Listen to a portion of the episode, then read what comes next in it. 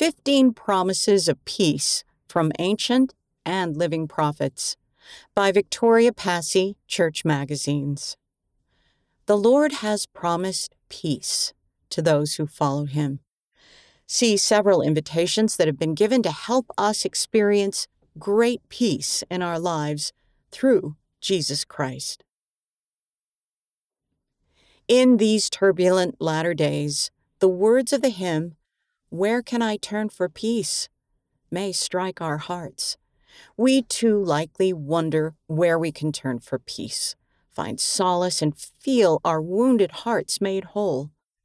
The hymn provides an answer for the question Who, who can understand?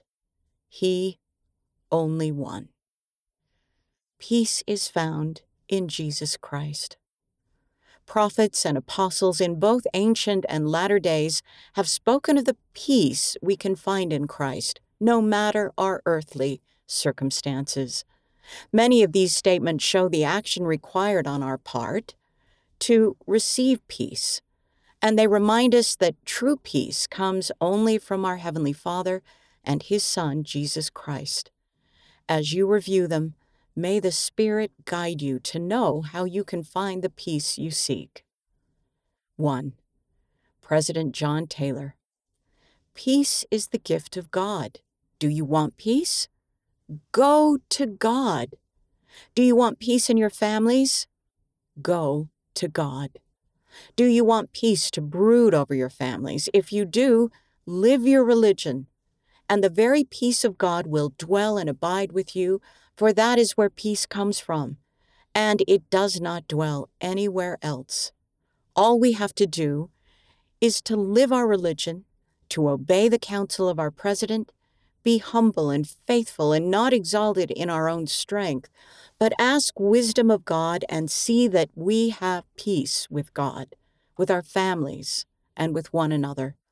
That peace may reign in our bosoms and in our community. Peace is a desirable thing.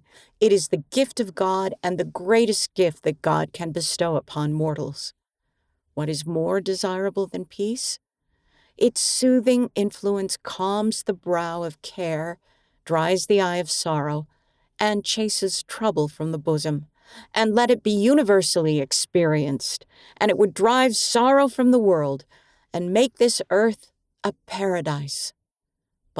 Peace is the gift of God.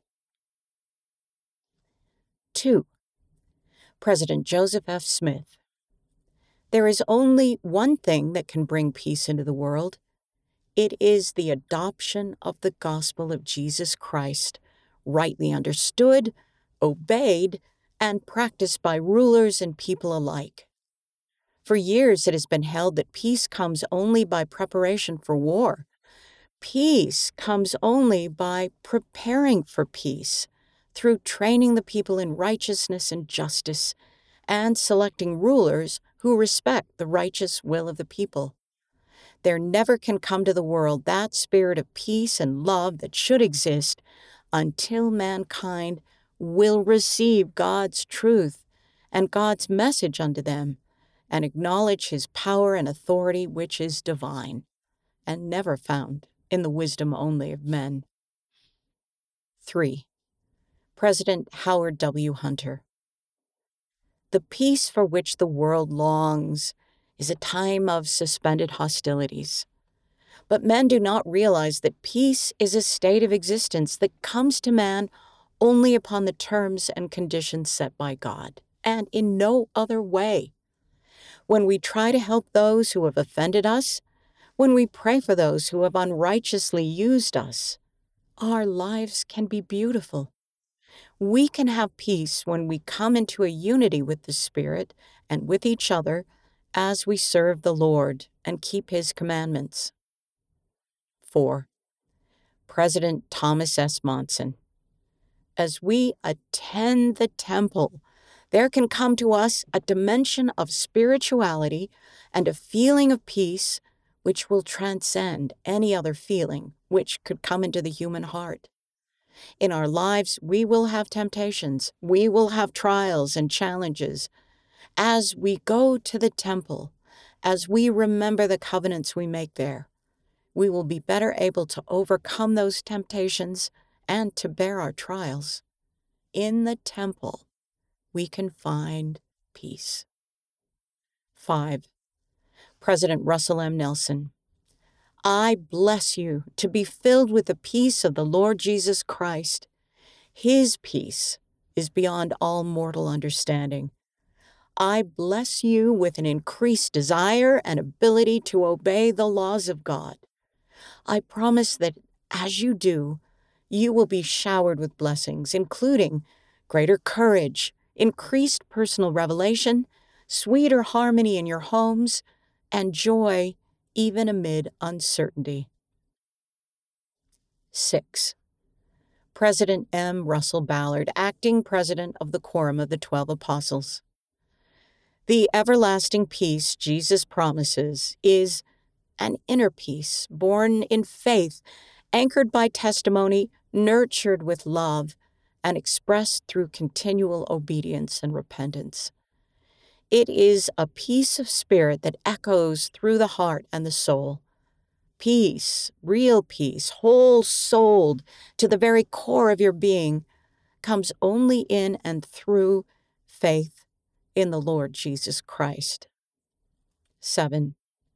Elder Quentin L. Cook of the Quorum of the Twelve Apostles.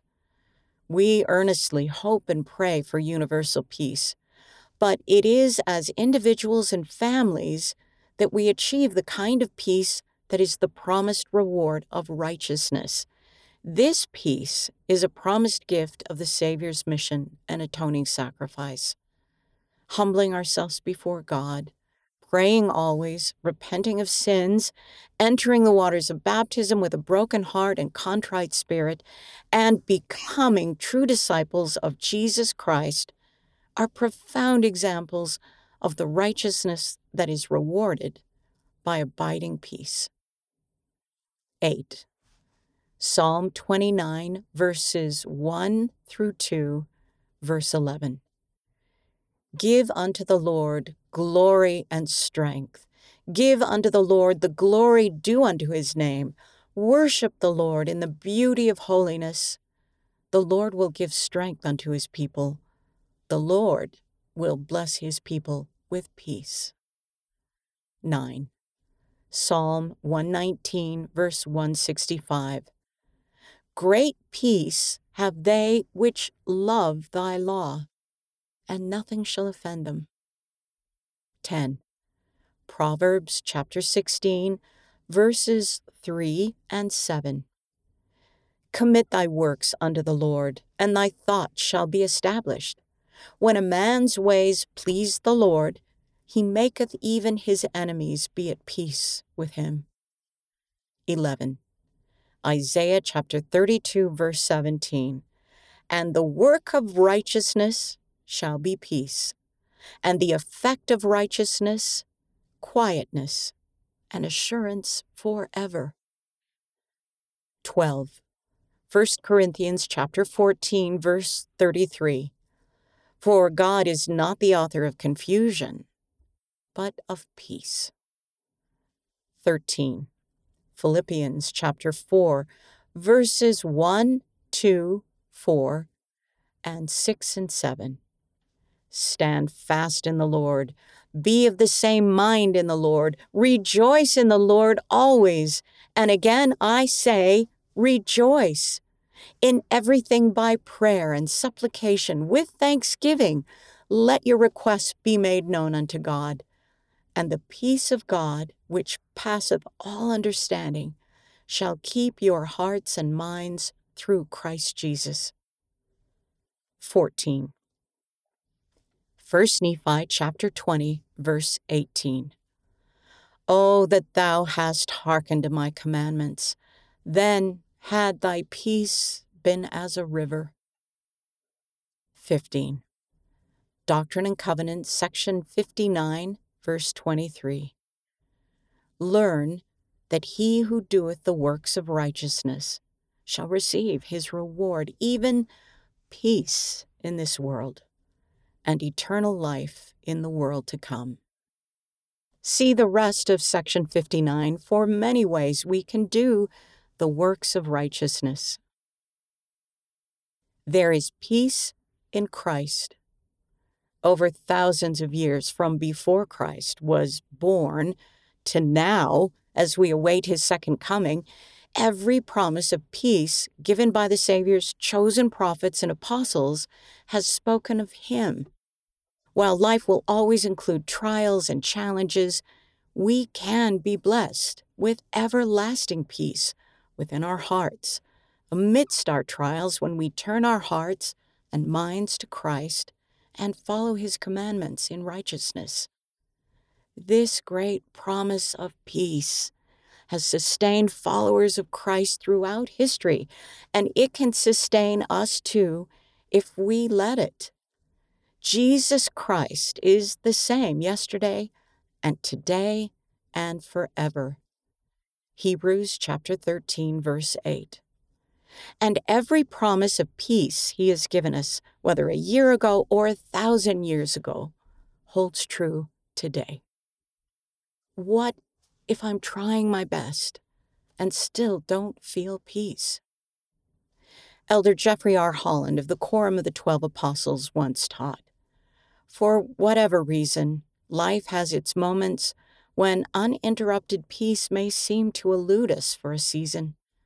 We may wonder why there are such times in life, particularly when we may be trying harder than we have ever tried to live worthy of God's blessings and obtain His help. When problems or sorrows or sadness come, and they don't seem to be our fault, what are we to make of their unwelcome appearance?